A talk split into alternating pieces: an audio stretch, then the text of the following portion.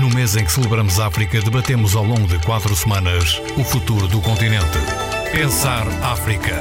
Esta sexta-feira, a cooperação com a África e o papel da mulher. Debate com a deputada Mónica Ferro, a professora Clara Carvalho, a presidente da Associação de Cooperação entre os Povos, Fátima Proença, e a investigadora Gerfa Valume, num debate moderado por Gabriel Bagui Júnior. Pensar África. Esta sexta-feira, depois das quatro da tarde, na R D P África.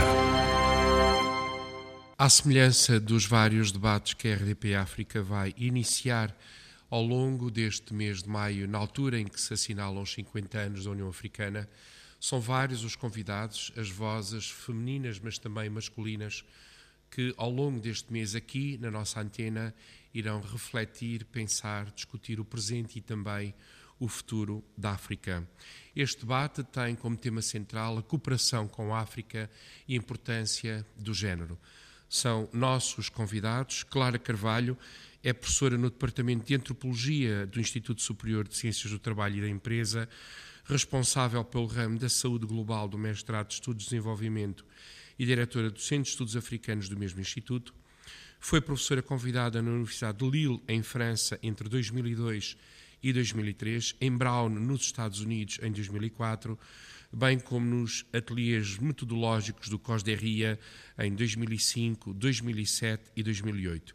Desenvolveu igualmente a sua investigação na Guiné-Bissau desde mil novecentos e noventa e dois, onde trabalhou sobre o poder local, antropologia visual e iconografia colonial. Desde dois mil e um tem investigado questões de antropologia médica relacionadas com circulação do saber terapêutico, a cooperação internacional em saúde e o apoio social na Guiné-Bissau.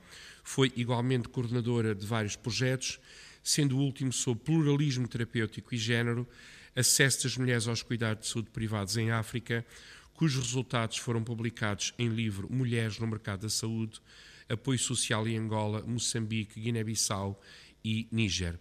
Mónica Ferro é professora universitária no Instituto Superior de Ciências Sociais e Políticas, na licenciatura e mestrado em Relações Internacionais.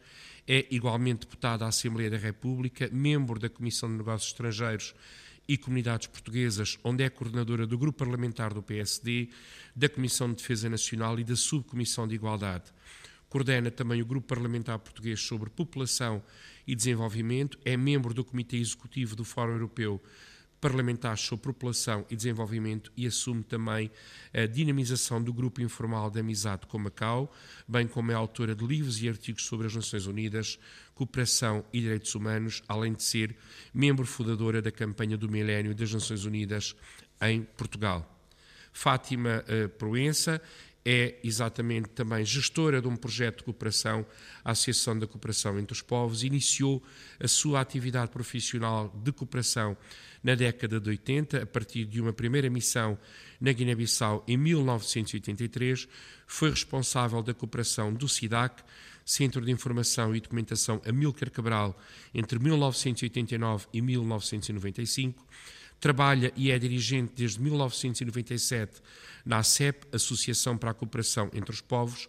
As suas principais funções centram-se na cooperação para o desenvolvimento, em domínios como da pesquisa aplicada, seguimento de projetos, avaliação da cooperação e promoção da rede de colaboração entre O N Gs dos países de língua portuguesa. Em Portugal, tem tido intervenção, sobretudo, no domínio da advocacia sobre desenvolvimento, cooperação e direitos. É autora de diversos documentos na área da cooperação para o desenvolvimento. Igualmente tem dinamizado projetos de comunicação sobre a África que procuram desmontar estereótipos sobre aquele continente e desocultar processos e pessoas que mudam o cotidiano de muitas comunidades. Foi presidente da Plataforma Portuguesa das Organizações Não Governamentais para o Desenvolvimento entre dois mil e três e início de dois mil e seis, cargo que voltou a assumir entre dois mil e sete e dois mil e nove. Jefra Gustavo Fulano é licenciado em Antropologia pela Universidade Eduardo Mondlane, em Maputo, é mestre em Desenvolvimento e Saúde Global pelo Instituto Superior de Ciências do Trabalho e da Empresa, trabalhou em Moçambique como assistente na docência e investigação em projetos levados a cabo na Universidade Eduardo Mondlane, em Maputo, bem como organizações não governamentais para o desenvolvimento. É atualmente bolseira de investigação em projetos desenvolvidos no Centro de Estudos Africanos do I S C T E. A ambas agradeço a participação neste debate. Começo por si, doutora Clara Carvalho. Desde já também o meu muito obrigado por estar neste debate a cooperação com a África e a importância do género. Em seu entender, quais são, depois desta sua longa experiência, os grandes desafios que se colocam ao olhar da cooperação com a África e à importância do género? Uh, boa tarde, Gabriel. Eu, antes de mais, agradeço também o convite uh, para aqui estar hoje e para aqui estar uh, com, com pessoas que, para além de todo o interesse do trabalho que têm desenvolvido e que são, uh, de facto, marcos uh, no que se tem feito sobre uh, cooperação e desenvolvimento neste país, são também amigas com quem gosto muito de aqui estar. Não deixa de ser significativo que num debate sobre género uh, as suas convidadas uh, são apenas mulheres, mulheres, o que me honra particularmente. E se calhar eu começava mesmo por aí, é que de facto nós falamos de género eh, referindo-nos essencialmente a mulheres, eh, quando género se reporta àquilo que são os papéis eh, sociais eh, que consideramos que são representados por homens e mulheres. E como sabemos, isto tem tido uma longa contestação, eh, uma contestação importante, sobretudo nos países ocidentais, mas não só. Eu alerto até para o facto que vai estar agora presente na Faculdade de Letras, uma exposição que trata precisamente sobre o que é a ambiguidade destes papéis de género, como é que eles são representados, como é que eles são afirmados. E todos nós sabemos que, por influência destes movimentos sociais, há muitos dos inquéritos que nos são hoje em dia dirigidos habitualmente, até nos permitem, além de dizermos que somos do sexo feminino ou masculino, podemos dizer outro, ou somos do género feminino ou masculino, podemos dizer outro. E sexo e género não são, obviamente, hum, não, não significam a mesma coisa, como uh, tem sido largamente apontado, não só pelos movimentos sociais, mas também pelos, uh, por todos os cientistas sociais em geral. Mas então, voltando a centrar, nós, quando falamos de género, geralmente falamos de mulheres, como se os homens não tivessem género uh, e como se não houvessem outras formas de afirmação de género para além destas. E eh, no caso da cooperação e do desenvolvimento, eu creio que esta perspectiva é eh, particularmente eh, válida, ou particu- é aquela que é preponderante, para começar.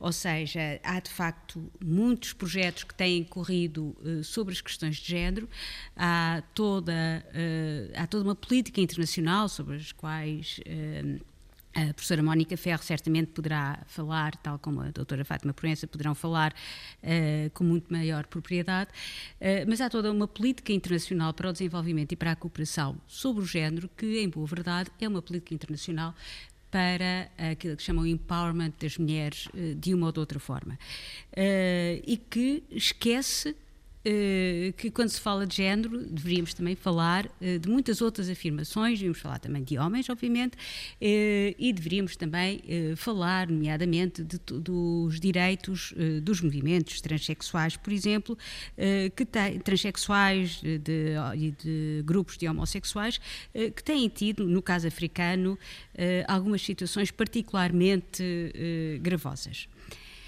Voltamos, posto esta à parte, voltamos a centrar no género, no género falando de mulheres, voltamos a falar uh, de desenvolvimento e mulheres.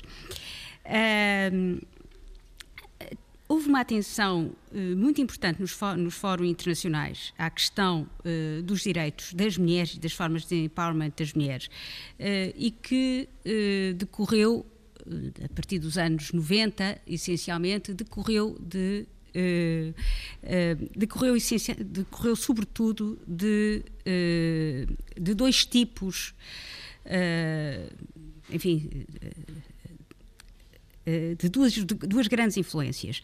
Uh, em primeiro lugar, uh, o facto da, dos movimentos feministas uh, ocidentais terem terem tido uma grande importância e um grande relevo naquilo que foram todas as movimentações sociais e, em segundo lugar, o reconhecimento de que as mulheres são geralmente grupos uh, mais destituídos de poder, mais fragilizados e, nomeadamente, mais fragilizados por aquilo que foi a aplicação dos grandes programas de ajustamento estrutural a partir de finais dos anos oitenta e nos anos noventa. Programas estes que diminuíram aquilo que foi o apoio do Estado e que conduziram uh, a um proliferar de outros atores nos programas de desenvolvimento e nos programas da cooperação e do apoio internacional, atores estes nomeadamente muito ligados às organizações não governamentais, ligados posteriormente às eh, fundações, eh, mas que, por muito que intervenham em programas específicos ligados àquilo que são os grupos mais desfavorecidos, acabam por não ter, obviamente, a mesma, o mesmo poder que têm as políticas públicas lançadas pelo Estado.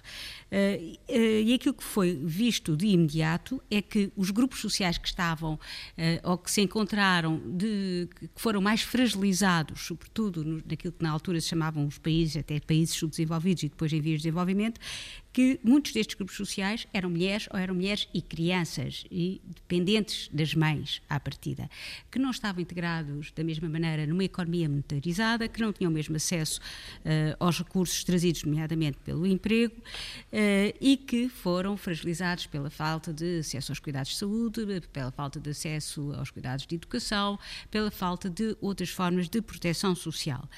Aqui começou a ser um pouco o campo de atuação das O N Gs e depois das grandes fundações e dos chamados eh, programas verticais.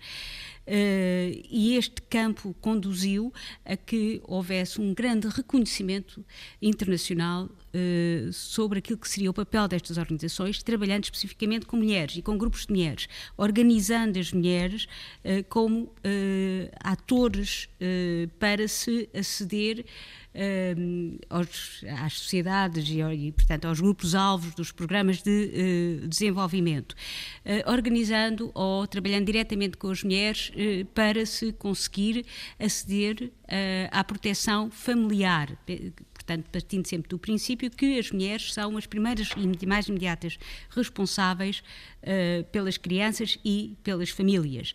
Uh, E tudo isto conduziu a que muitos deste, desta atuação, de facto, focasse sobre as mulheres. Eu gostava só aqui de lembrar um trabalho que foi feito no quadro do projeto que mencionou uh, por uma das nossas investigadoras, Libertar Jiménez, sobre o que é que foram os projetos de cooperação e género uh, do I P A D, portanto da cooperação portuguesa, uh, entre dois mil e um e dois mil e onze.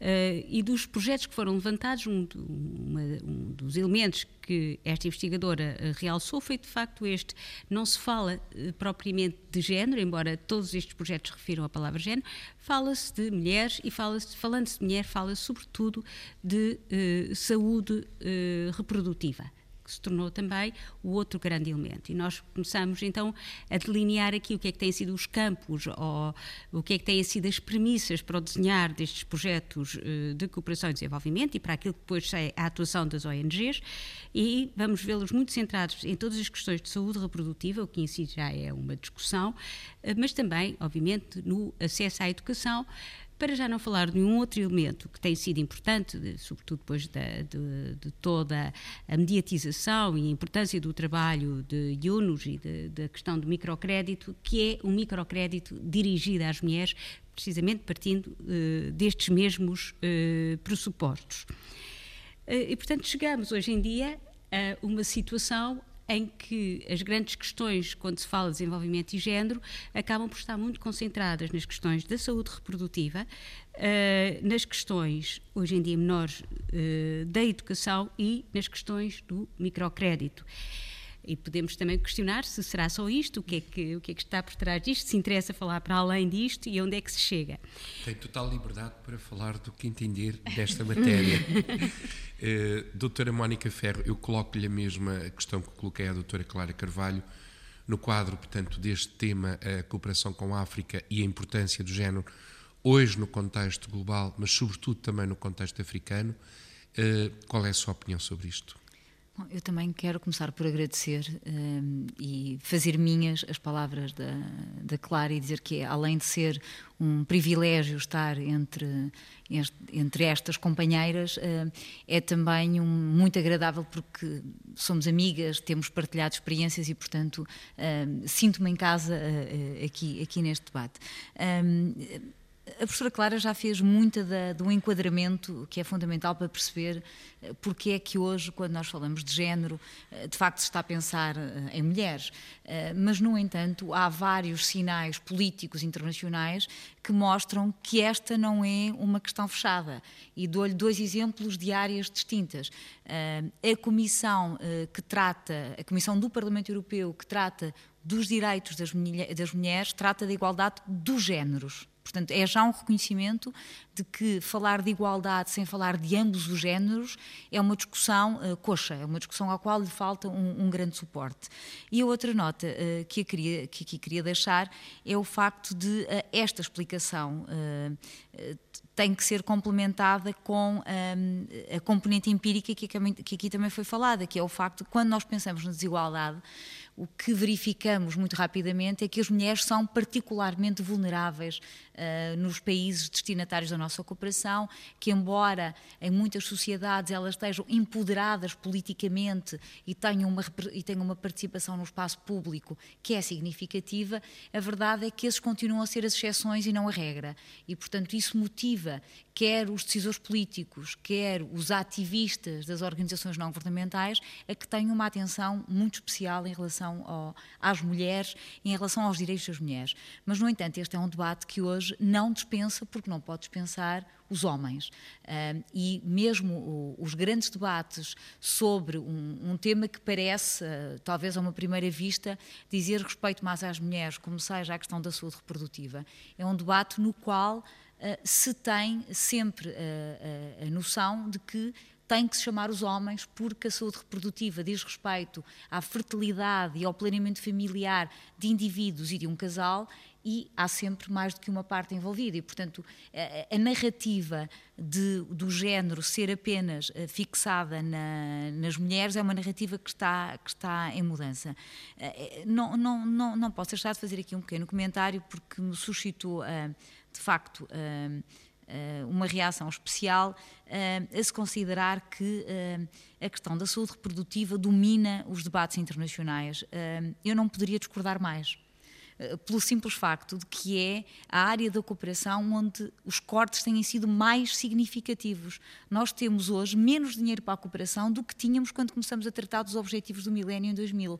E o mais curioso, outro exemplo de como esta é uma discussão que é latente, mas não está vertida nos documentos finais, é o facto de o, o objetivo cinco B, o objetivo do acesso à saúde sexual e reprodutiva, da universalização do, do acesso à saúde sexual e reprodutiva, que é parte integrante do objetivo que, que, que tem como grande fim eh, reduzir a mortalidade materna, só foi incluído há cinco anos atrás. Portanto, não era uma questão consensual, não era uma questão importante que estivesse em, em cima da mesa. E a verdade é que nós temos eh, todos os dias a morrerem oitocentas mulheres de causas ligadas ao parto, à gravi- ligadas à gravidez, ao parto e ao pós-parto, e noventa por cento destas mortes são em países em desenvolvimento. E se nós pensarmos que a África subsaariana, ou que em África uh, tem trinta e nove, os trinta e nove países dos com, com as taxas de fecundidade mais elevadas do mundo, fica a perceber que este continua a ser uma questão fundamental uh, em África, não só porque diz respeito ao empoderamento da mulher e à igualdade dos géneros, mas porque é uma questão vital de direitos humanos. É uma questão fundamental para as sociedades, porque hum, há a consciência hum, acabada e, e muito construída de que hum, as mulher, a morte de uma mulher tem um impacto na comunidade e na sociedade que não diz respeito apenas à sua família. É um, é um impacto que se repercute uh, com, ondas, com ondas mais longas. Além de que uh, é uma área que tem sido uh, claramente negligenciada e desinvestida. Eu não resisto só a partilhar uma, uma experiência que tive há muito pouco tempo em, em Nova Iorque, na reunião da Comissão para o Estatuto da Mulher, em que uma das questões que fragmentava as delegações, na tentativa de se ter uma declaração final, o tema era violência contra as mulheres e raparigas. E um dos temas que fragmentava a discussão era exatamente este, o acesso à saúde sexual e reprodutiva, o acesso ao planeamento familiar como um direito humano, ao fim e ao cabo, a mudança de paradigma uh, na análise da população, porque deixamos de ter uma análise puramente demográfica, não falamos em volumes de população, falamos em populações cujos direitos e bem-estar sejam sustentáveis.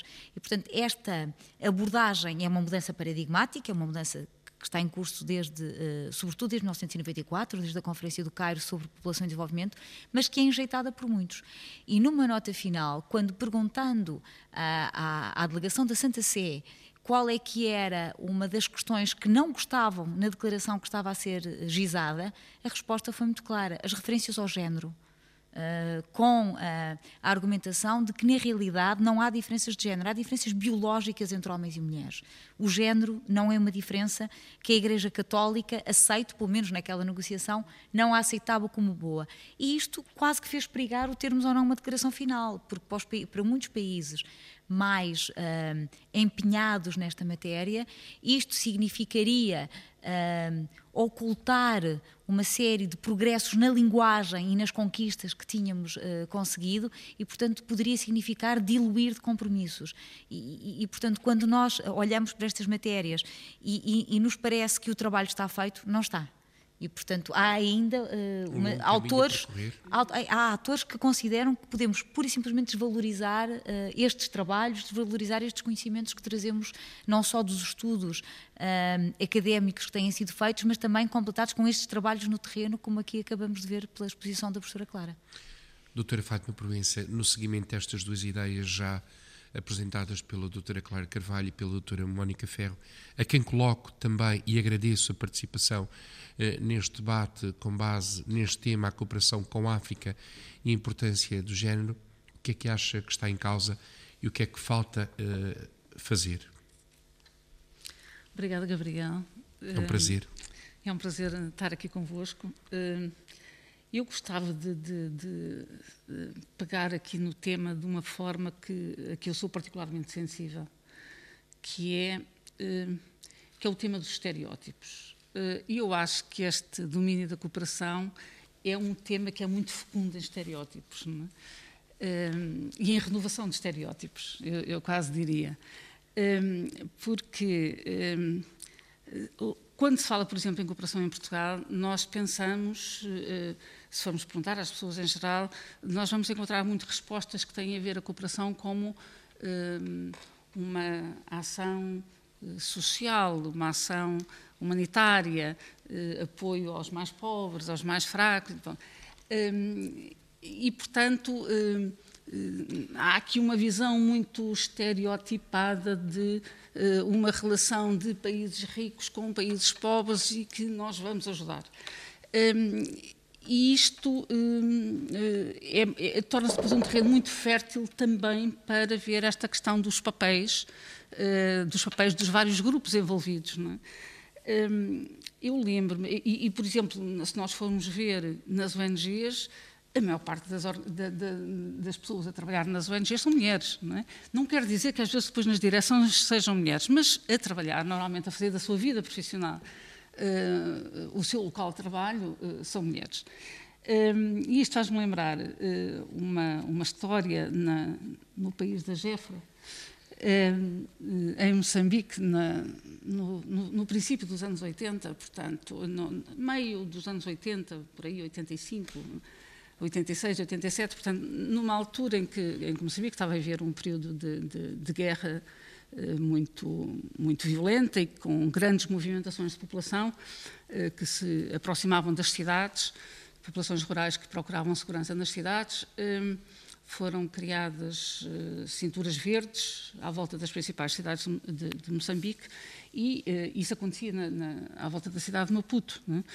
Um, e havia, um, foi criada uma, uma união de cooperativas, não é? Portanto, havia um grande movimento de cooperativas à volta de Maputo, onde essas pessoas estavam organizadas, e eu lembro-me que na segunda metade dos anos oitenta havia cerca de dez mil membros nas cooperativas da, da, da zona, das Zonas Verdes de Maputo.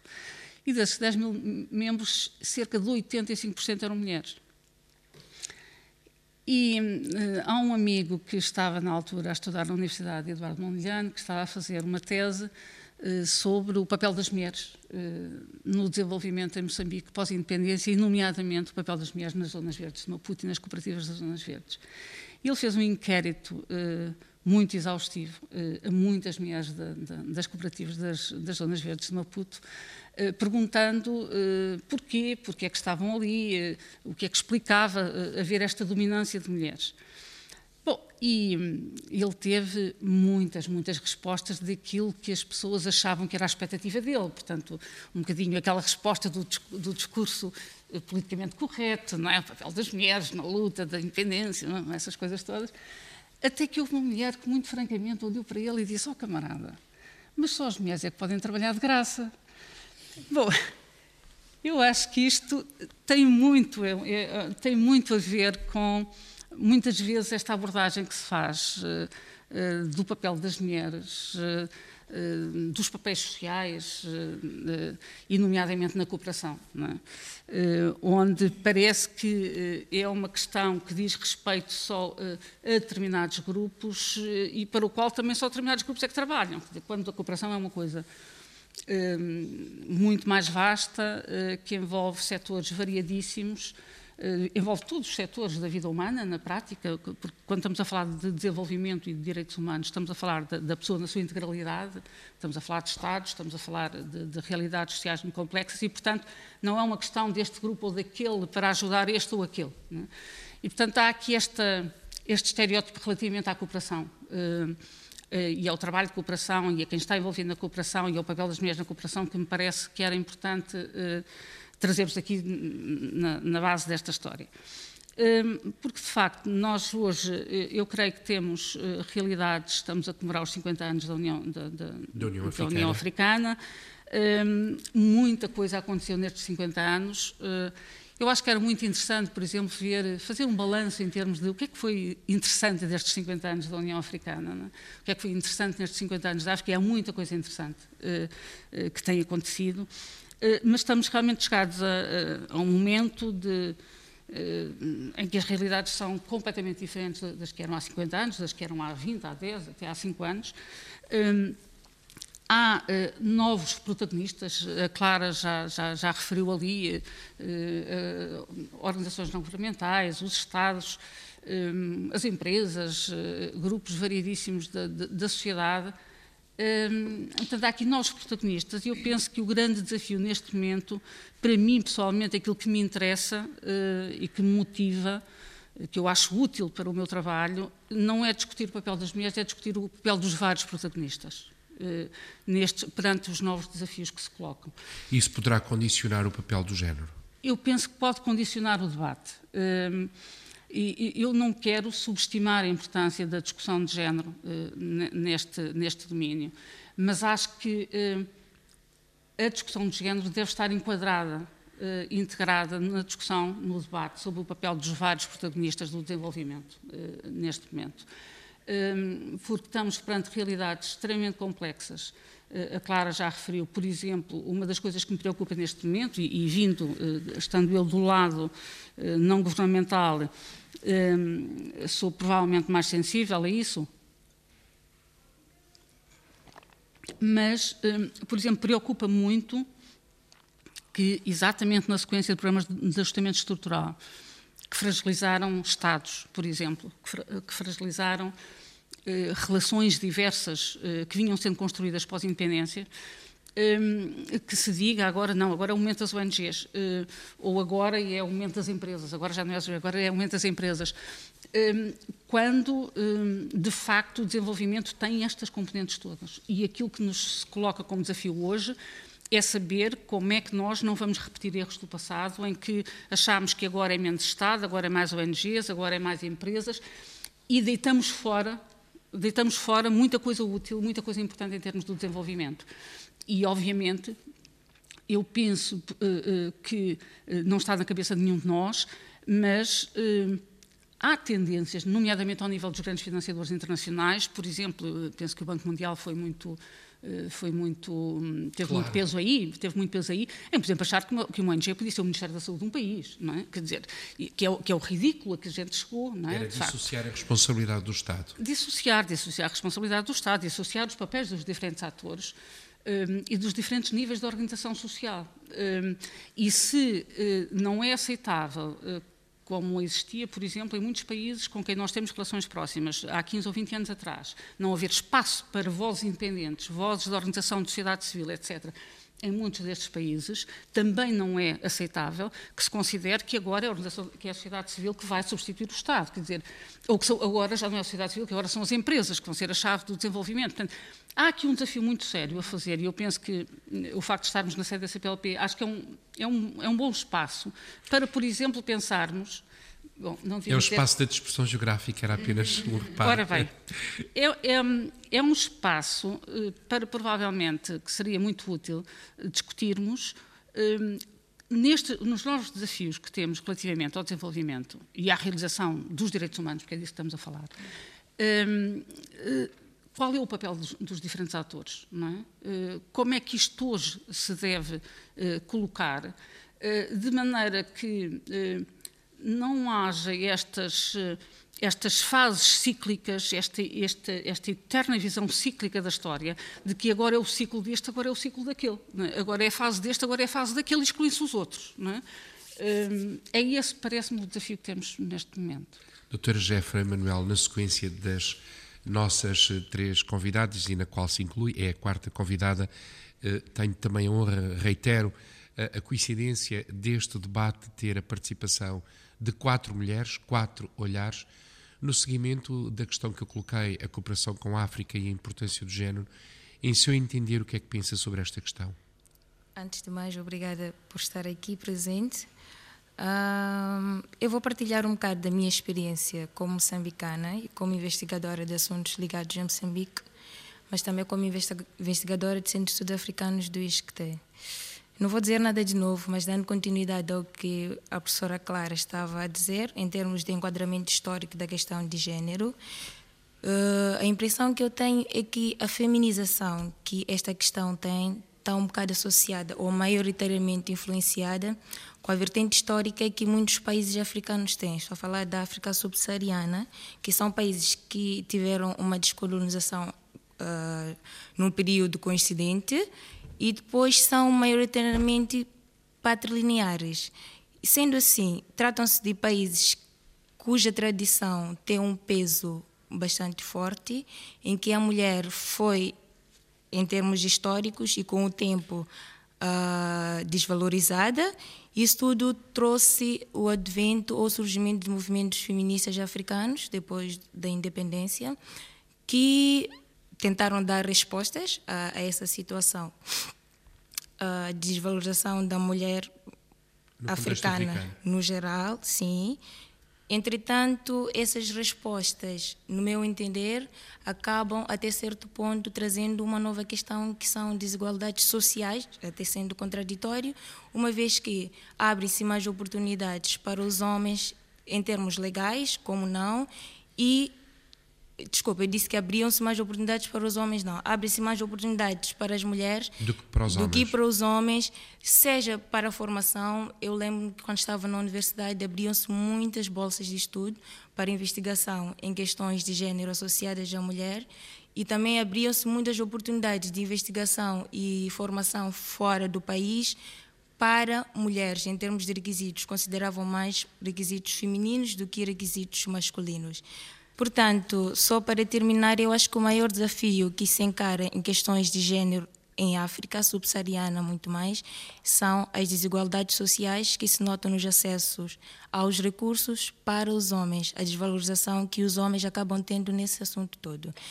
Porém, estamos em sociedades onde o peso da tradição é forte, onde a questão do poder e das autoridades tradicionais também são bastante fortes, em que a mulher continua se encontrando numa posição de aceitação ou conformismo com os papéis que tem assumido. Eu queria uh, pegar, uh, na sequência do que referiu a doutora Gerfa Fulano, Agora vou inverter a ordem, tinha começado pela doutora Clara Carvalho, mas não posso deixar de colocar uma questão à doutora Mónica Ferro e também relembro, portanto, se acharem que eh, têm que intervir e, portanto, contrariar eh, a ideia de alguma das convidadas, não hesitem eh, em fazê-lo. Portanto, o debate é aberto e quanto mais as ideias forem explanadas, melhor é o debate e mais enriquecido fica. A doutora Mónica Ferro colocou uma questão bastante pertinente. E é curioso, eh, o Relatório de Desenvolvimento Humano dois mil e treze tem por título A Ascensão do Sul, o Progresso Humano no Mundo Diversificado. Será que os Objetivos de Desenvolvimento do Milénio falharam e há uma nova, um novo reolhar eh, em relação à questão da cooperação eh, com a África e àquilo que são, eh, portanto, as diferenças entre os diferentes géneros e, sobretudo, quando eh, falou da questão da fecundidade, portanto, em África, o que é que está efetivamente em causa? Havendo menos dinheiro eh, para a cooperação, como é que pode haver aqui um caminho comum e com responsabilidades partilhadas? Bom, hum, essa pergunta é, eu diria que é a questão que vale um milhão de dólares hoje em dia, porque é a questão central uh, da cooperação. Primeiro, uh, uh, retomar aqui uh, o, o, que já, o que já foi avançado pela, pela Fátima Proença, é que de facto nós uh, temos uh, hoje uh, como pano de fundo um, uma arquitetura internacional uh, da ajuda para o desenvolvimento e da cooperação para o desenvolvimento completamente diferente daquela que tínhamos no ano dois mil. Não só temos novos doadores, como temos até o afastamento daqueles que eram os doadores uh, tradicionais porque estão envolvidos uh, com crises próprias uh, e, com, uh, com, e com as consequências diminuições dos orçamentos dedicados à ajuda. Há dados que são muito preocupantes, mas em alguns países diminuiu até o nível de apoio das opiniões públicas pela cooperação ao desenvolvimento, e eu acredito que aqui talvez o grande problema seja a falta de conhecimento sobre para que é que o dinheiro da cooperação serve, mais do que qualquer outra coisa. Mais do que discutir a eficácia dessa cooperação, será uma falta de conhecimento uh, para que é que esse dinheiro se destinou e, e, portanto, temos um cenário novo, temos uma população diferente. Gostava de deixar só aqui esta nota: nós temos, desde o ano passado, sete mil milhões de pessoas no planeta, o que de facto é um número impressionante. Vive-se mais do que em qualquer outro ponto da história da humanidade, mas é uma, é uma experiência cheia de contradições e cheia de paradoxos, porque o mundo desenvolvido tem populações que estão a atingir o seu pico agora e que vão começar uh, a retroceder com taxas de fecundidade baixíssimas, enquanto que o mundo em desenvolvimento é onde se registram as maiores taxas de fecundidade e onde há populações jovens que uh, chegam a atingir os sessenta por cento. Isso traz desafios muito concretos uh, à cooperação para o desenvolvimento, traz expectativas e traz ansiedades. Quando nós pensamos uh, num Sul a ascender, estamos a pensar num Sul, por exemplo, onde já há doadores de cooperação internacional, onde não havia há uns anos atrás, mas nós agora até temos países que cumprem uma, um, um papel uh, duplo. Se, ao mesmo tempo que são receptores de algum tipo de cooperação, eles próprios começam a ser financiadores de cooperação para o desenvolvimento, e isto tem que traduzir um, um quadro mental distinto. Pensando nos O D M, é claro que se nos reportarmos a dois mil, quando estes oito O D Ms foram desenhados, na sequência da Declaração do Milénio, e pensarmos no que está a ser preparado agora, parece que já se sabe que o quadro pós-dois mil e quinze vai ter objetivos concretos. Uh, havia grandes questões se não devíamos de ter apenas um quadro qualitativo, porque um quadro qualitativo aplicar-se-ia a todo o mundo. Se tiver como objetivo aumentar a qualidade do ensino, esse objetivo aplica-se a todos os países do mundo e não apenas a um grupo de países, porque os O D M, com a redação que nós os temos hoje, foram percebidos por muitos países, e muitos países da África subsaariana também, já que estamos focados em África, como tendo até um caráter pejorativo, porque estabeleciam metas que eles próprios nunca poderiam atingir e, portanto, isso afastava-os, desmotivava-os até de, de iniciarem processos nesse, nesse sentido. É por isso que agora a narrativa é muito mais de nos focarmos nos progressos de cada país e não tanto nos resultados obtidos, porque alguns países africanos que tiveram belíssimos desempenhos são países com um impacto demográfico menor. Se falarmos no Botsuana e no Ghana, onde, por exemplo, o ensino primário tem uma taxa de, de inscrição superior à média africana, porque usaram o dinheiro dos diamantes na aposta no, no ensino, como são países com pouca expressão demográfica, pesam um pouco nas médias globais e nós estamos completamente focados nas médias globais. E, portanto, há agora um novo espírito, há, há um processo de aprendizagem eh, que foi tido eh, acerca dos, eh, das potencialidades dos O D M, que são uma ferramenta de comunicação brilhante para o desenvolvimento. Eh, se tivesse que destacar eh, um, um dos sucessos, este teria que ser um deles, o poder comunicacional dos O D M foi extraordinário, mas também muitas das, das, das fragilidades. E, e, e neste desenhar da nova agenda de cooperação pós dois mil e quinze, nós temos na próxima terça-feira um evento na Assembleia da República sobre essa matéria, mas neste desenhar, uh, e puxando uh, agora de volta à questão ao género, um, um dos temas que está aberto em cima da mesa é saber se a igualdade de género vai ser um objetivo em si mesmo, ou se vai ser um objetivo horizontalizado em todos os outros. Uh, se me perguntarem a minha opinião, a minha opinião é que tem que ser ambos.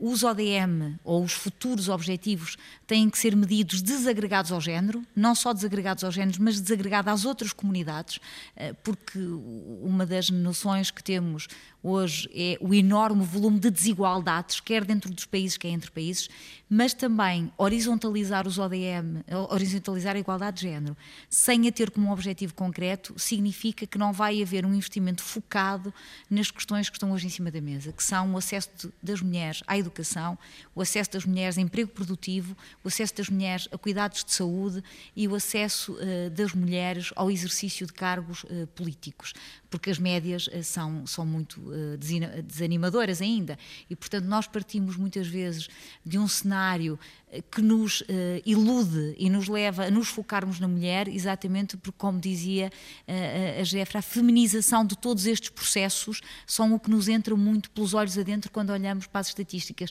E esse relatório tem, pela primeira vez, um índice de realização da igualdade do género. E, portanto, acho muito interessante que o chame também aqui à colação, porque é um dos índices em que se mede o desempenho do Estado, não com o impacto no género, mas com a realização da igualdade de género. Neste sentido, doutora Fátima Proença, o que é que pensa sobre esta questão, com este novo desígnio que tem o Relatório de Desenvolvimento Humano dois mil e treze, neste olhar a sul? Eu começaria por dizer, estou completamente de acordo com a Mónica, de que os O D M foram uma tremenda ferramenta comunicacional. Agora, exatamente, se calhar por isso, esconderam uma série de outras questões muito importantes que estiveram a falhar nestes quinze anos, não é? A parcelarização, por exemplo, da vida das pessoas, a parcelarização dos direitos humanos, a fragmentação, o menor, a ideia do menor denominador comum, ou do, ou, ou do, a ideia de, de que há aqui patamares mínimos, tão mínimos que não, que não são patamares, não é? Um, levaram a coisas como seja, por exemplo, uh, o primeiro O D M, uh, a questão da, da, da luta contra a pobreza e a fome. Um, esse O D M, eu pergunto-me se ele teve realmente uma expressão de utilidade uh, em termos de mudança, uh, de mudança sustentável, de mudança qualitativa.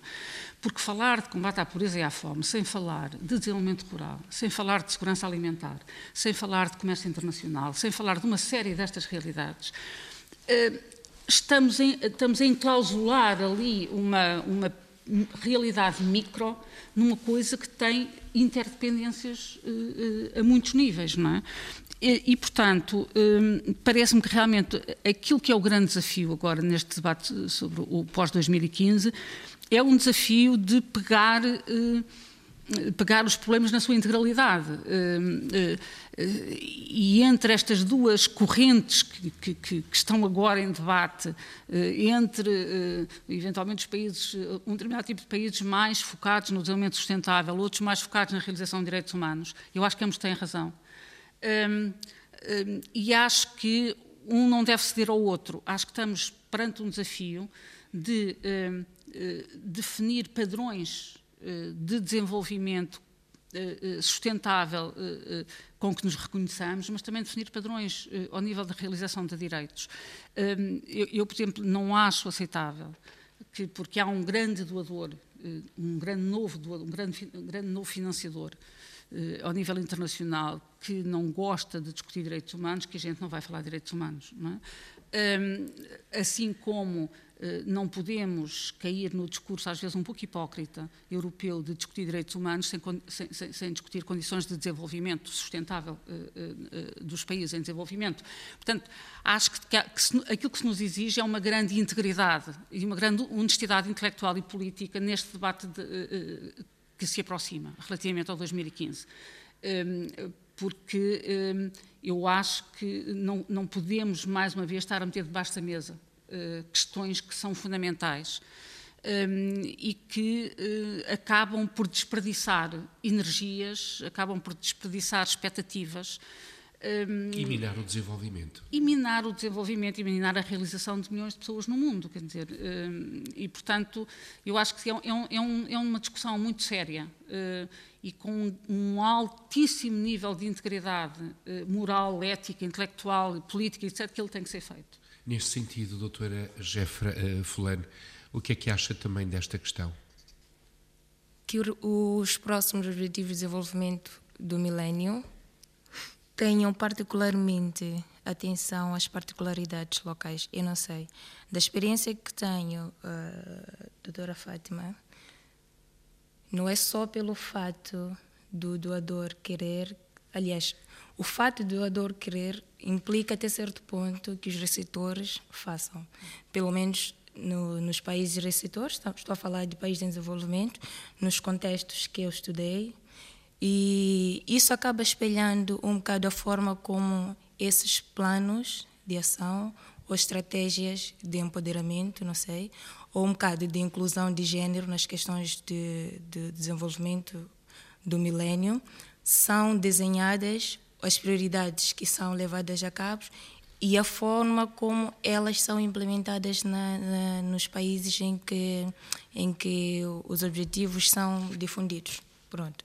Portanto, para mim, se calhar, já agora a professora Mónica Ferro. Mónica Ferro, se calhar o mais importante é que se analise um pouco mais, ou que se cave um pouco mais, na vertente local ou particular dos países em desenvolvimento, que são, na verdade, os maiores atores, uh, acho eu, porque são os países que realmente precisam de serem muito puxados, desta teia Uh, mundial ou universal de desenvolvimento humano. Doutora Clara Carvalho, uh, no quadro desta questão colocada à doutora Mónica Ferro e também no seguimento desta reflexão sobre os O D Ms, porque no fundo a, com, a cooperação congrega este olhar, portanto o ano dois mil determinou uh, novos desafios para todos os Estados do mundo, mas na sequência do que referiu a doutora Fátima Proença, parece que há um recuo, um recuo demográfico, por um lado, há um recuo naquilo que é também, portanto, a disponibilidade financeira para cooperar e, sobretudo, uma questão que eu acho pertinente e que a doutora Fátima Proença também levantou, que tem a ver com a segurança nutricional e alimentar. Nesse sentido, o que é que está em equação? Bom, é... Eu, eu gostava de voltar a algumas das coisas que foram aqui levantadas e começando por aquilo que a Mónica Ferro acabou de, de trazer para este debate e que parece que são dados do, do mais importante e que têm a ver precisamente com este novo desenho demográfico mundial que nós estamos neste momento a antever. Uh, e que tem a ver com as políticas demográficas seguidas em países que hoje em dia estão, como, como a Mónica tinha acabado de dizer, uh, no seu pico, como é o caso da China, e aquilo que se espera que venha muito brevemente, em dois mil e trinta, que é depois da manhã, uh, aquilo que se espera que seja o, uh, o novo panorama, digamos, demográfico uh, mundial, e no qual nós vamos ter uma China muito mais envelhecida. Vamos ter, obviamente, uma Europa que já sabemos que é envelhecida e cada vez Uh, o será pior, e vamos ter uh, um grande mercado de trabalho em toda a África, uh, muito maior do que aquele que é o mercado de trabalho na China na atualidade. Uh, portanto, de pessoas que estão naquele momento, digamos, na, na sua fase produtiva. Uh, Isto está já, e está desde este momento já a criar vários problemas. Um deles tem a ver com a urbanização galopante.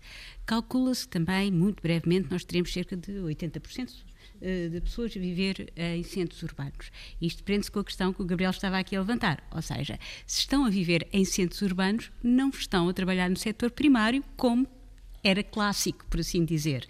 E, portanto, isto acarta todos os restantes problemas, nomeadamente o problema da segurança alimentar, que tinha referido, para além deste, obviamente, também ser alimentado por questões que têm a ver com as políticas agrícolas, com a questão, uh, de, de, enfim, do... Um, do escoamento destes produtos, para onde é que eles vão, a questão do biodiesel, a questão das diferenças dentro de, das trocas comerciais, etcétera. Mas, para além disto tudo, há um problema simplicíssimo. Há, vai haver muito menos pessoas a trabalharem no setor eh, primário e vai haver muito mais pessoas concentradas em núcleos urbanos. E essas pessoas, na sua grande maioria, então no continente africano, vão ser jovens e vão ser jovens desempregados. É isso que se antevê neste momento. Portanto, ou se criam novas formas de eh, criação produtiva, ou, segundo o modelo que existe atualmente, grande parte dos problemas prendem-se com a urbanização, com a juventude, com o desemprego. E esse, todos estes eh, vão também acrescentar o problema da segurança alimentar. Portanto, isto é de facto um dos nossos desafios, quer o queiramos ou não, e é, antes de mais, um desafio, e aqui eh, volto ao que estavam, volto inclusive ao que a Gerfa acabou de, aqui de, de referir, eh, que é as especificidades locais, mas também a voz dos atores locais. E estes atores vão ser cada vez mais importantes. Eh, e isto é mais um, algo que também foi aqui referido, tanto pela Mónica Ferro como ela, pela Fátima Proença, que é quem é que são os atores que vão ter autoridade para falar nos fóruns mundiais. E a, a Mónica Ferro foi muitíssimo clara, dizendo que, primeiro, não há nos países doadores uma opinião pública suficientemente informada sobre uh, a importância uh, da... de todo o setor de ajuda ao desenvolvimento. Uh, depois, esta ajuda está a diminuir. Uh, estes países estão também eles próprios em crise, em crise financeira. Uh, e depois há aquel, aquelas uh, frases bombásticas que, de, dos quais a comunicação se enche, mas que nós sabemos que correspondem à verdade, é que, de facto, a grande prioridade nos países doadores é resolver os seus, a sua própria crise financeira e não resolver uh, aquilo que seria um maior equilíbrio mundial uh, relativamente à circulação de recursos.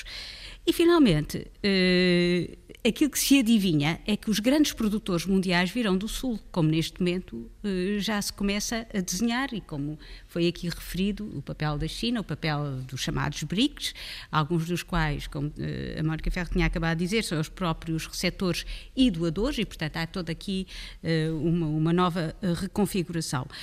Eh, portanto, o que me parece é que nós temos que reorganizar este debate e temos cada vez mais que falar eh, com os parceiros dos países envolvidos e, e cada vez mais criar este tipo de fórum com parceiros dos países envolvidos.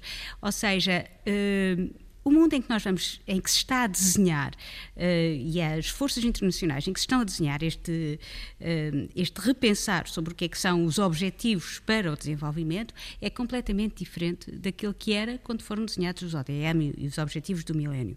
Uh, e é completamente diferente, não só ao nível do peso político, do peso económico que têm estes parceiros, é completamente diferente em termos daquilo que nós imaginamos que será este uh, desenvolvimento no futuro, e é também completamente diferente mesmo em termos daquilo que são as capacidades e competências dos parceiros envolvidos. E cada vez mais as competências são muitas, vindas dos países do Sul a todos os níveis, e portanto cada vez mais é este peso que tem uh, que ser uh, redesenhado e discutido. E discutido.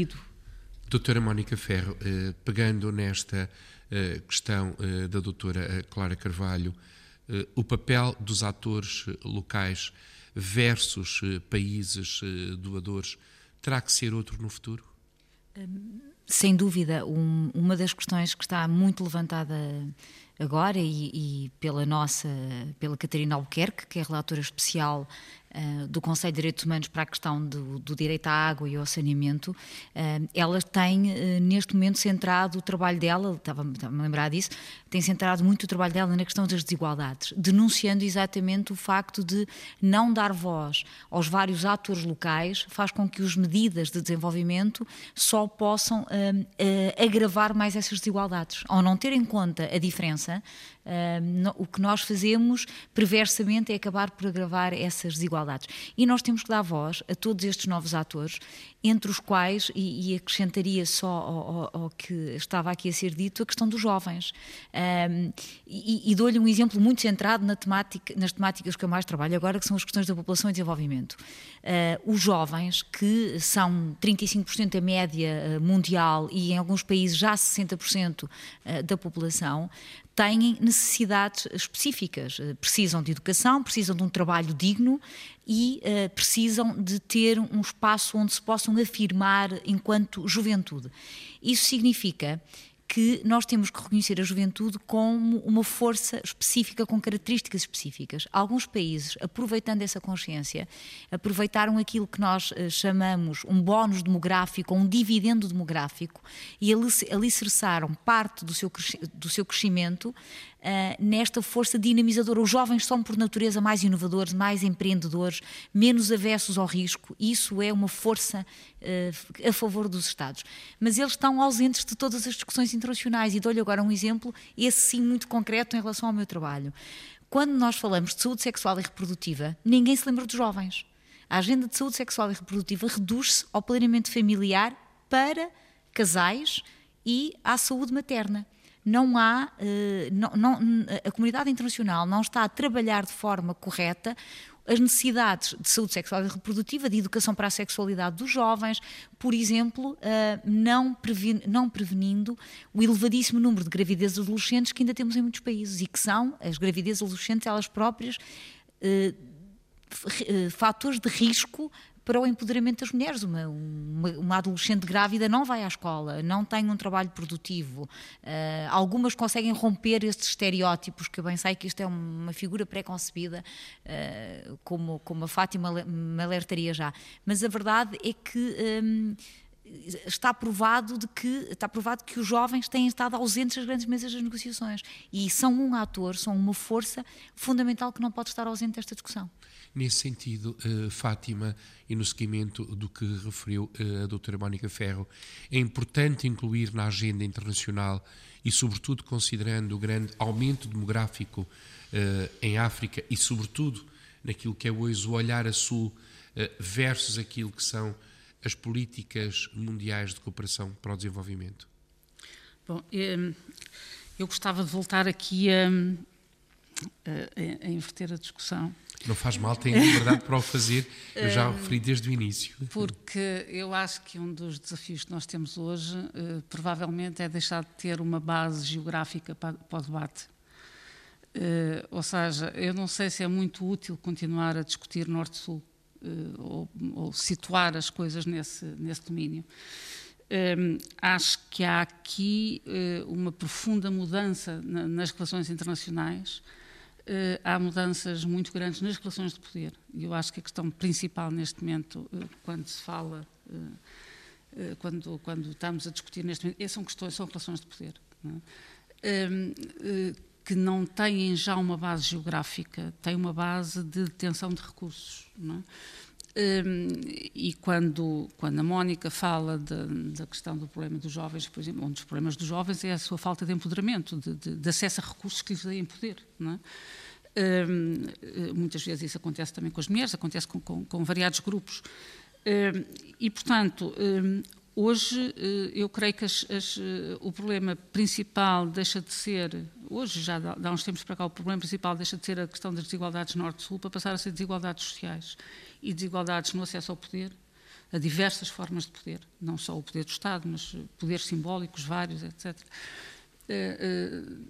que condiciona muitíssimo os níveis de participação e a possibilidade de chegarmos a alguma coisa que seja construída coletivamente, não é? Acho que há aqui um grande desafio hoje, que é o de tentar incentivar, tentar criar foros de, participa de, de, de, de, de, participação. de participação política. De participação política. E quando eu digo participação política, eu não estou a falar na, na, na participação partidária. Acho que, é, que, acho que é um modelo também que neste momento está muito questionado. Um, e, e provavelmente a África uh, aproveitou o pior que a gente tinha para dar uh, nesse domínio, muito francamente. Um, uh, ou, ou aproveitou, ou seja, exportámos para lá o pior que tínhamos para dar nesse domínio.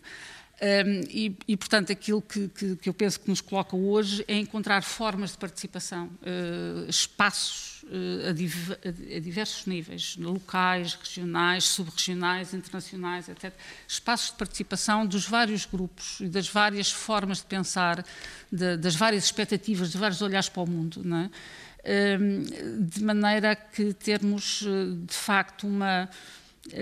uma aproximação uh, uh, à construção de alguma coisa em que a gente todos se possa rever uh, e que não seja mais um produto de relações uh, de poder uh, baseadas em, no poder económico, por exemplo, ou no poder, ou no poder militar, como foi de, durante muito tempo, o poder de blocos.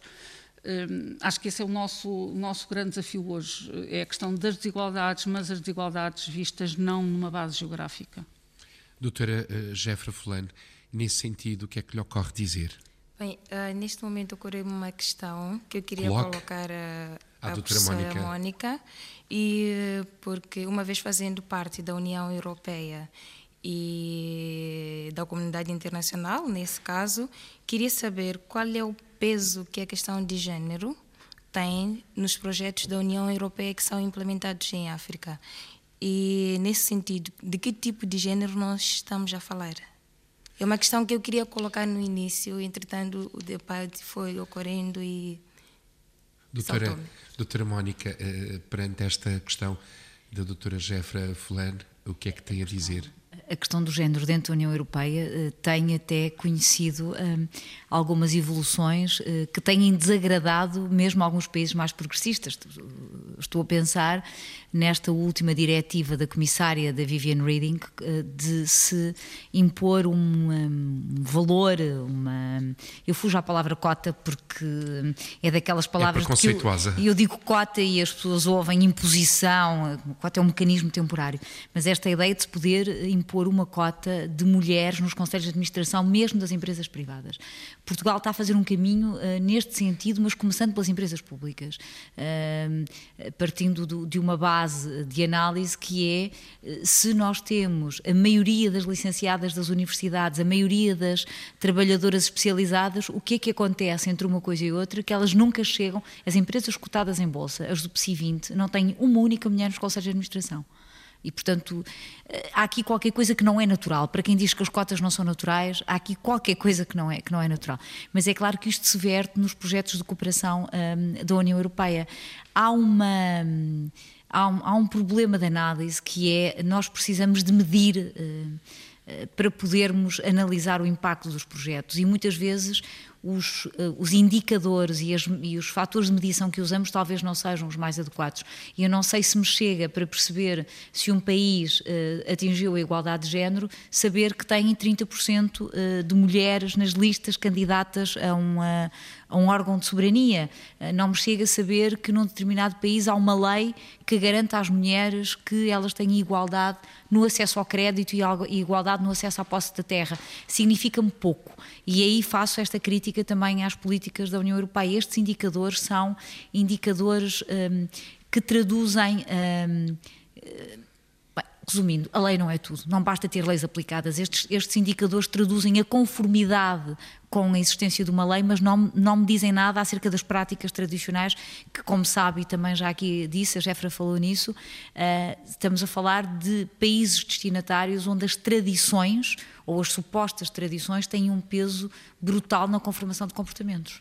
Doutora Clara Carvalho, uh, estas questões têm sido de facto pertinentes, quer em relação à, à resposta uh, da doutora Mónica, quer em relação ao que referiu, portanto, a doutora Gerfa e, nomeadamente, também a doutora Fátima Proença.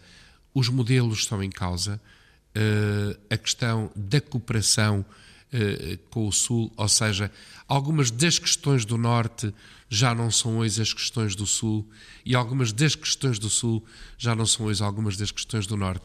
Portanto, de que modo pode ser feito o caminho? Uh, colocada assim a resposta, enfim, eu não sou a pessoa mais apropriada para lhe responder, mas eu ia começar se calhar por dizer que me pareceu, ou que decorri daquilo que foi dito aqui, que estamos todos de acordo que esta divisão entre Norte e Sul, e acho que a Fátima Proença foi muito clara sobre isso, é ela própria uma divisão que faz cada vez menor. E que já não faz sentido. Não sei se já não faz, eu não iria tão longe. Eu costumo dizer aos meus alunos que eles nunca se esqueçam que nasceram do lado rico do mundo, por muito que se queixem. E de facto acho que há aqui alguma diferença ainda. Mas não faz o mesmo tipo de sentido que fazia, nomeadamente até ao final da Guerra Fria. Uh, estamos num, num, num mundo completamente diferente, temos uma circulação de, de capacidades e de poder, nomeadamente poder económico, mas também uma circulação de, de saberes, de formas de agregação. A Fátima Proença referiu aqui a importância de se terem atenção àquilo que são as novas formas de expressão política e que não passam obrigatoriamente pelo sistema partidário uh, e que não se vai traduzir apenas naquilo que são as suas formas de expressão nos países locais, onde obviamente é, é onde nós encontramos o primeiro impacto destes movimentos sociais, mas tem também toda uma expressão internacional, uma expressão mais global, da qual nós temos eventualmente até pouco conhecimento, mas que é um, que é um instrumento extremamente forte. Recordem-se apenas daquele pequeno detalhe que acabou por se tornar quase caricato, que foi a campanha CONI doze doze. Hum. Como é que ele foi lançado e o impacto que ele teve em miúdos, crianças de todo o mundo, através de chamadas uh, redes sociais. Uh, o que é que isto pode significar das novas formas de, de interesse e de, de junção das pessoas uh, de, com uma grande brevidade? Parece-me que é significativo e parece-me que temos de estar atentos a isso.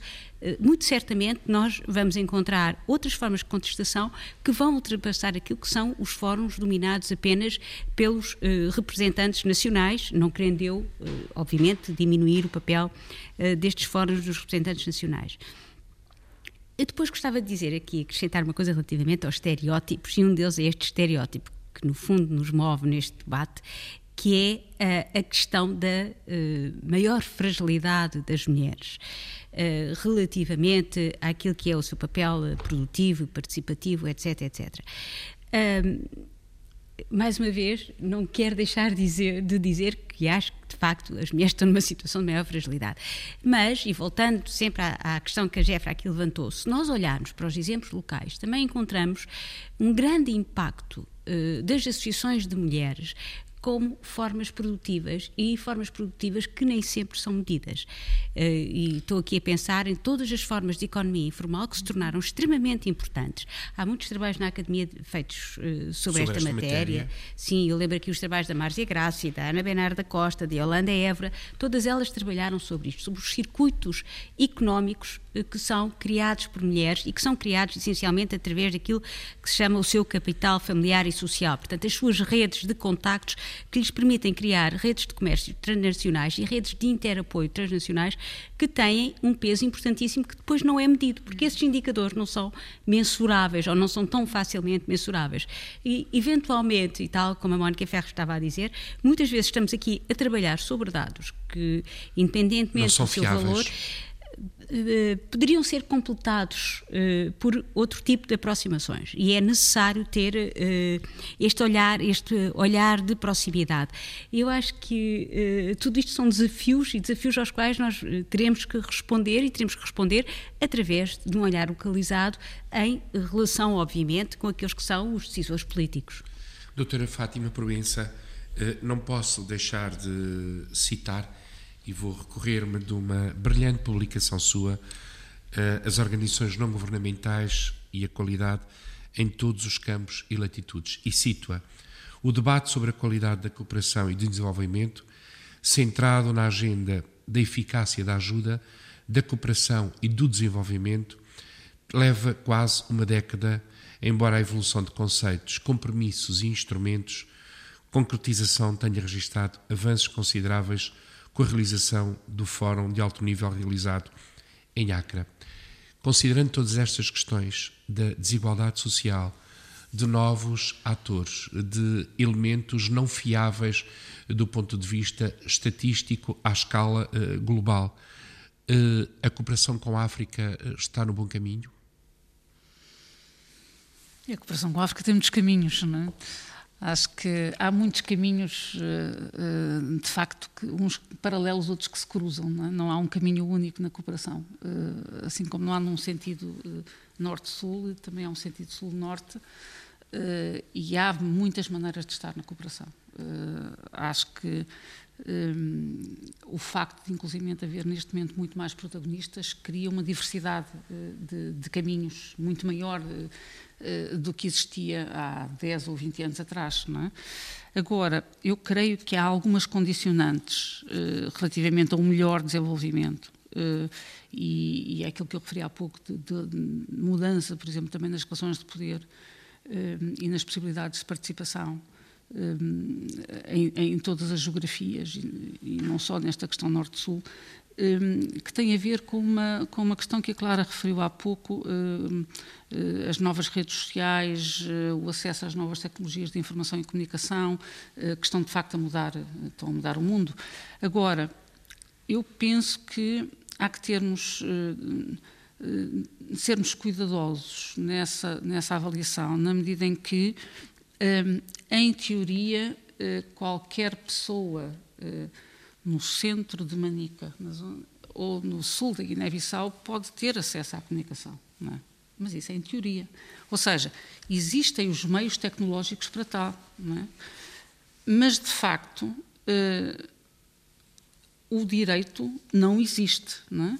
E o direito não existe por, de duas formas. Uma delas é a não existência pura e simples de um ponto de acesso à internet, não é? É tão simples como isto, que, que é válido para, para, para Manica ou para o sul da Guiné-Bissau, como é válido para Cantão, ou para uma zona lá de, de remota da China, não é? Agora, também o, o direito não existe porque também a comunicação é um mercado. Uh, o, acesso, o acesso aos meios de comunicação é um mercado. Um, eu vou-vos dar, dar um exemplo. N nós estamos a trabalhar uh, com organizações da Guiné-Bissau num, num, numa iniciativa uh, uh, que transformou a mais antiga prisão da, da cidade de Bissau numa casa de direitos, um espaço público de debate, uh, centro de recursos, etc, etcétera. A instalação de um ponto de acesso à internet com um mínimo de amplitude, e é um mínimo, estamos a falar de quinhentos e doze capas, não é? Um, custa oito vezes aquilo que eu pago pela minha casa por o máximo de amplitude de, de, de wireless. Ou seja... É uma desproporcionalidade. É, é, tá, os, os, as regras do jogo estão viciadas, não é? Porque, de facto, se há aqui uma enorme oportunidade de participação. Há ferramentas hoje de participação como não havia há vinte anos atrás, mas essas ferramentas estão a ser tratadas como um mercado, não é? Que exclui populações inteiras, que exclui, por exemplo, os jovens, que têm naturalmente uma enorme motivação, uma enorme facilidade, são outra geração, têm facilidade de contar com outras tecnologias e tal, mas que, que, que o acesso do ponto de vista financeiro lhes está limitado, está cortado, e portanto há aqui um, um, um trabalho a fazer. Fazer. E quando eu falava há pouco das questões do comércio internacional, das regras, tem muito a ver com isto também, porque é hoje muito mais simples criar espaços de participação, mas é muito mais fácil também excluir pessoas da participação.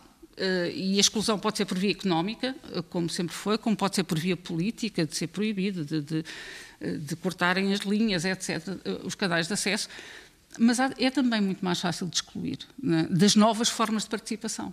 Nesse sentido, doutora Gerfa Valume, acha que concorda com esta ideia da doutora Fátima Proença ou pode achar que há outras opções a ter nesta linha de desenvolvimento? Obrigada. Outras opções, se calhar, existam, mas é um bocado complicado. Eu concordo com a, a explicação da doutora Fátima Proença, principalmente na questão de participação.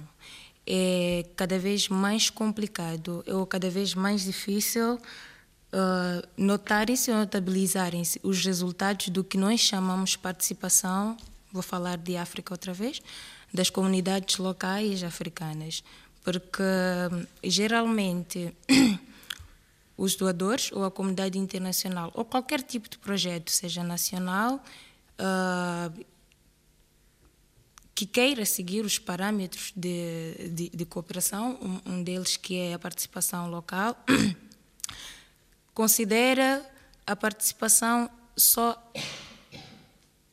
a partir de certas vertentes e não de outras. Ou seja, são pessoas que participam com um know-how que não é equiparável ao know-how das pessoas que implementam os tais projetos. São pessoas que participam e que têm diversas dificuldades, algumas até linguísticas, se falarmos de zonas mais longínquas. São pessoas que participam, que não dominam as tecnologias de informação uh, e comunicação, que são, se calhar, a forma mais eficaz, mais rápida e eficiente de comunicação atualmente. Portanto, há ainda diversos e diversos desafios a enfrentar nessa área de participação.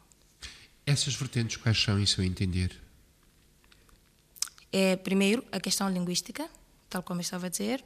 Segundo, a questão de, do próprio desenvolvimento no geral, porque as pessoas, por vezes, uh, são-lhes trazidas novas tecnologias, estou a falar em diversas áreas, de educação ou saúde, mas que é muito difícil tornarem ou fazerem uso daquilo, ou perceberem porque é que aquilo tem que existir, porque é que aquilo tem que alterar ou transformar as suas vidas, porque são pessoas que não são dotadas de algum nível de educação ou formação. Eu vou falar sempre das zonas rurais, mais recônditas possíveis, que é, que é o que forma a maior parte da população af- africana, subsaariana principalmente.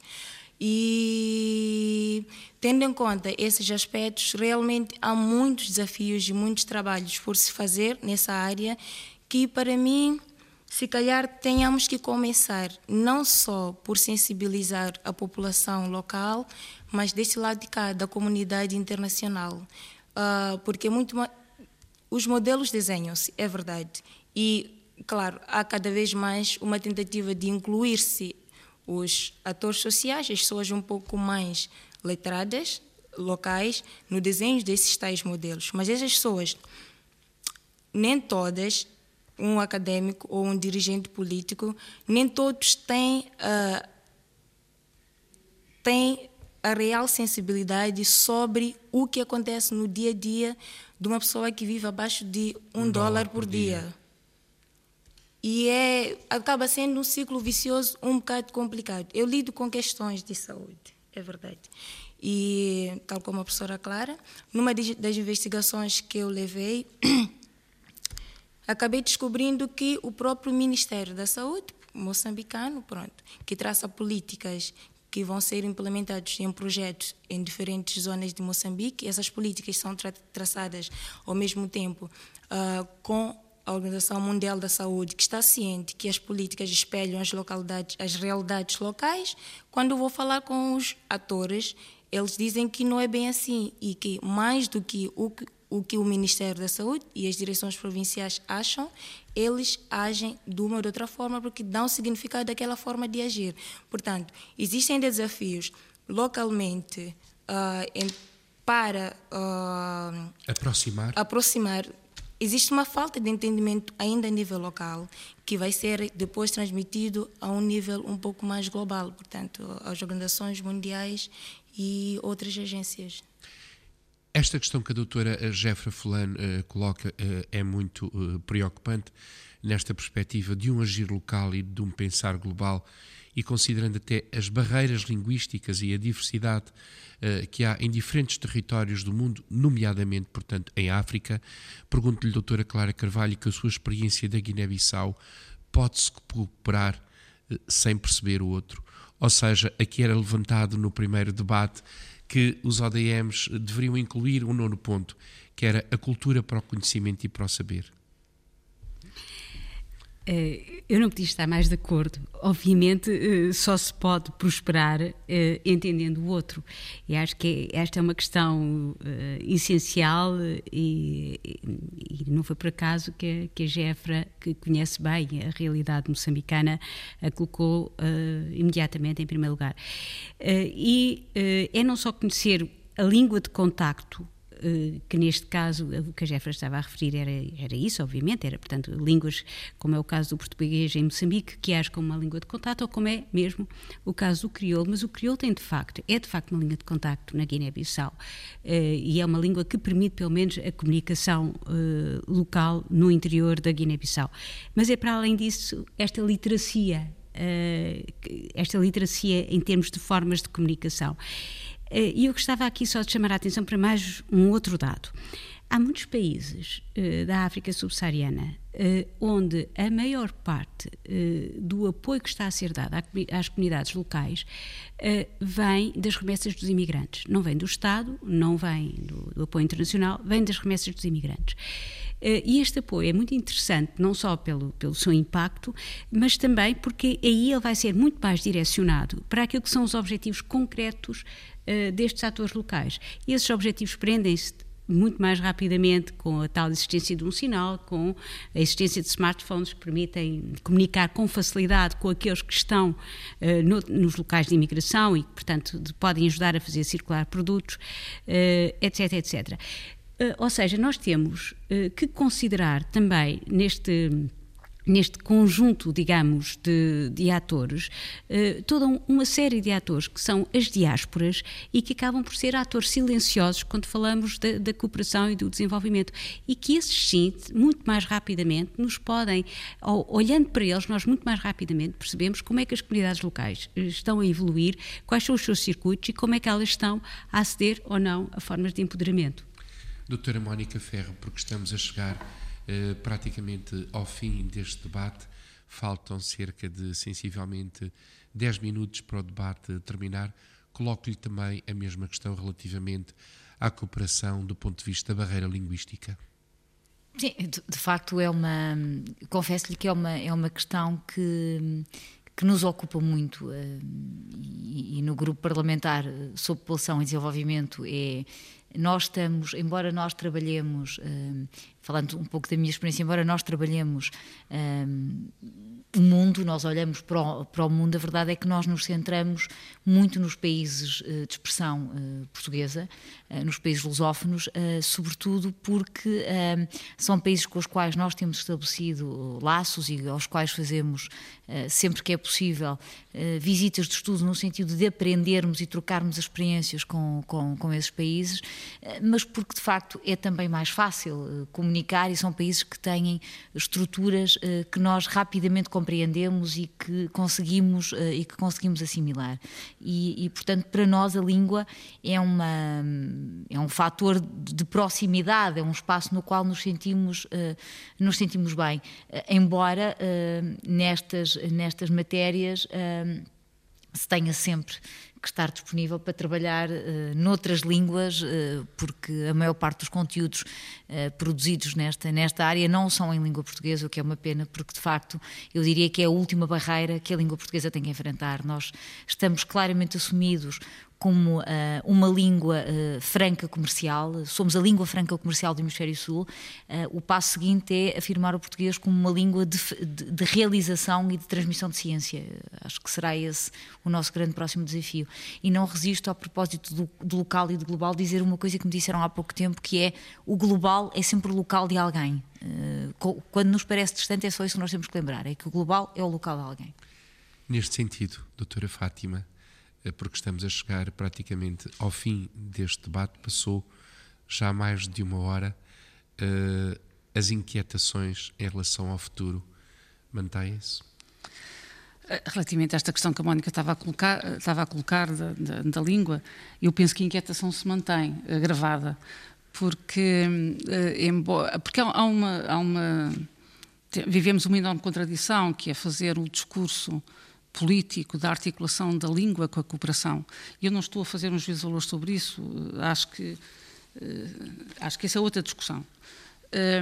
Mas a verdade é que nós vemos os centros culturais portugueses, por exemplo, nos países africanos de língua oficial portuguesa, a não terem quadros de pessoal, a serem a tarefa Uh, supletiva de alguém que já tem outras tarefas, que já é secretário de embaixada ou que já é uh, conselheiro não sei de quê, e que para além disso ainda uh, abre o centro cultural, abre, uh, uh, mas não mais do que isso, não é?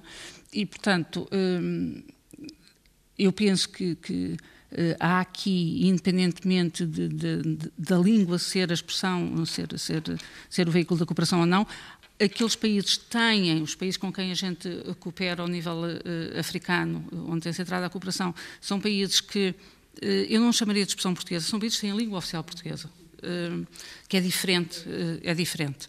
Uh, mas têm a língua oficial portuguesa e, portanto, a língua oficial é para eles um instrumento útil de trabalho que eles precisam.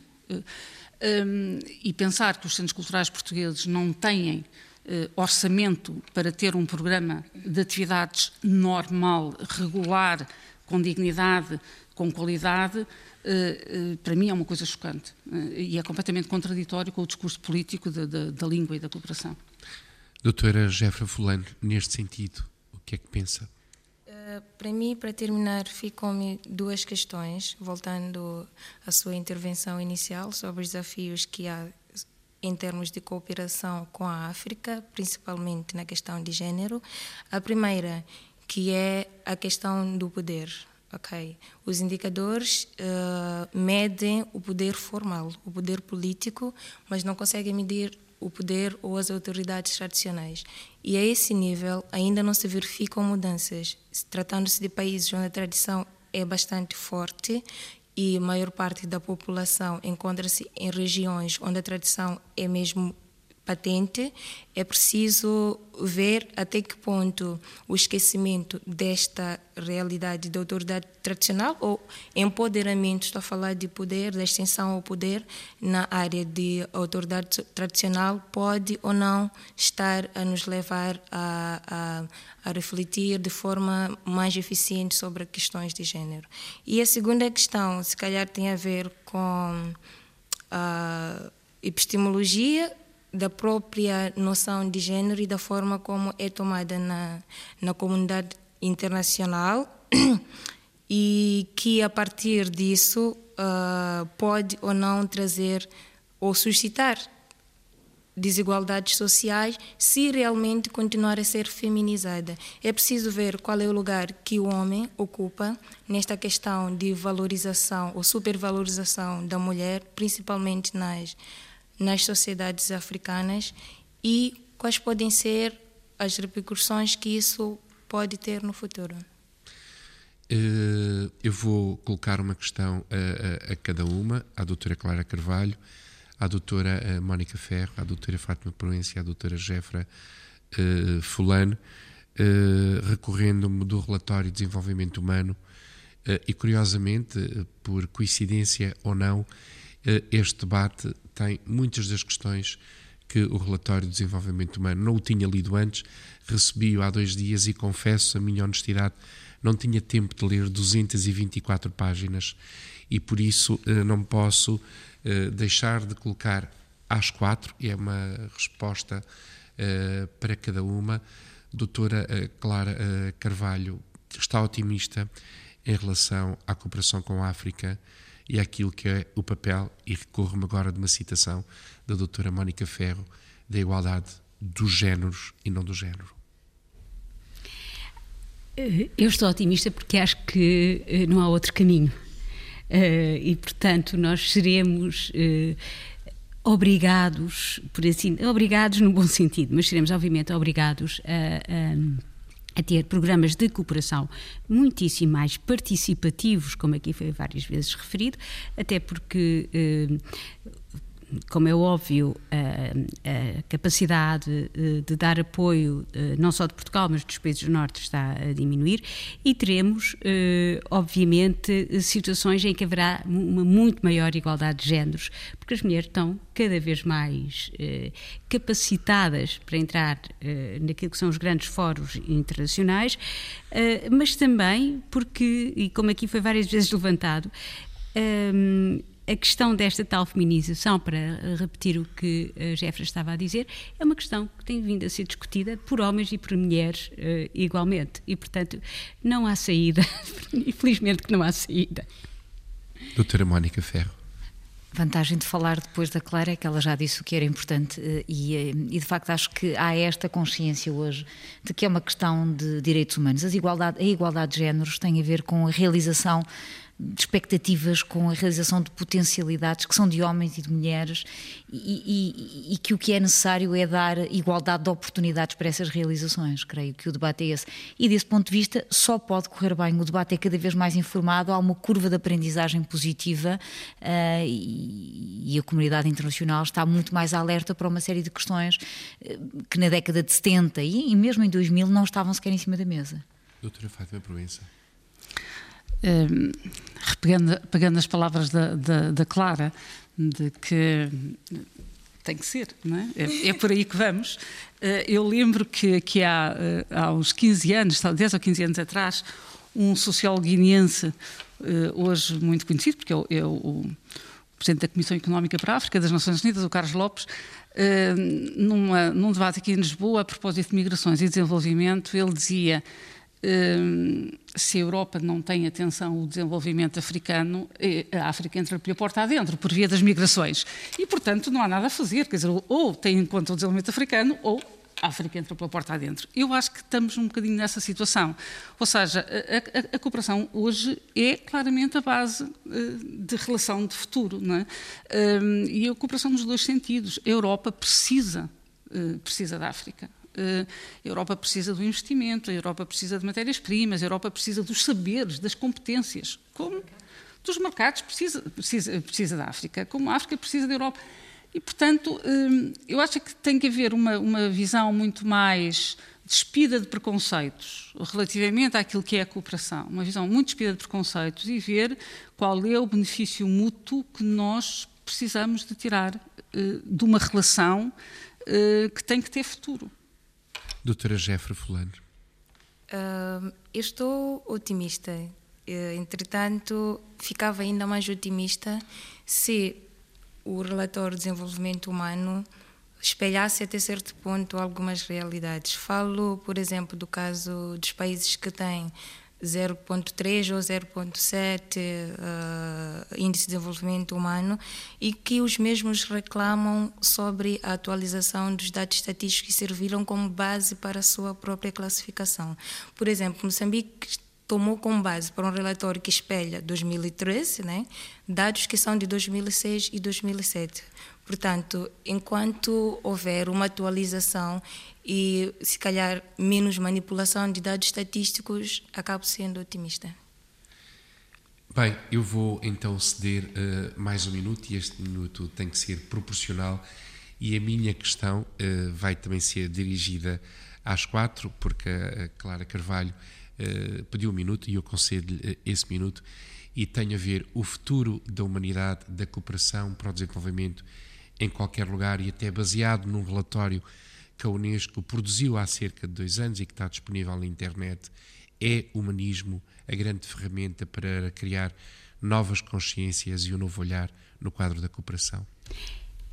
É obrigatoriamente, é, mas eu também estava a pedir este minuto é, porque queria, pensando que seria o meu minuto comercial, é, porque, obrigada, porque queria aproveitar para dizer que os temas que nós acabámos por debater durante esta hora e meia uh, são os temas que vão ocupar os três keynote speakers, de, portanto, os três conferencistas principais da conferência que estamos a organizar no ISCTE uh, de vinte e sete a vinte e nove de junho, e que vão ser precisamente o Carlos Lopes, uh, como a Fátima Proença acabou aqui de referir, que trará estas discussões para, para este fórum, Alcinda Ronuana, que é uma socióloga uh, moçambicana, especialista em questões sobre a juventude e que irá trazer esta discussão, e a Fátima Arraque, uh, que é uma historiadora e politóloga, se pode usar essa palavra, uh, marroquina, e uma, uma grande conhecedora do que é que têm sido os movimentos de mulheres e a sua importância uh, na África na atualidade, e que nos traz também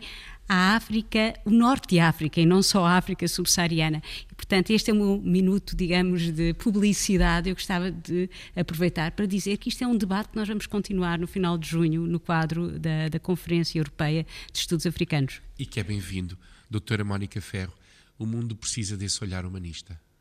Precisa, hum, desesperadamente. Hum, toda, toda a retórica construída hum, em cima de, de percepções mais ou menos hum, benevolentes hum, de o outro como um ser inferior é, é, é, desme, é, é desmontado com esta, com esta afirmação de que hum, o que está sempre em causa é a realização dos direitos hum, das pessoas, é a realização de direitos humanos, e, portanto, é isso que nos tem que nortear, quer no debate político, quer na realização de programas técnicos. E E eu usaria o meu minuto comercial uh, para fazer um apelo neste sentido, que nunca se perca o norte, de que o objetivo da cooperação é ajudar a construir vidas mais dignas uh, para as pessoas, é ajudar a empoderar as pessoas.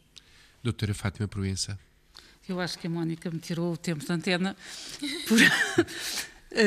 porque eu, eu estou completamente de acordo uh, com, esta, com esta intervenção da Mónica, afinal.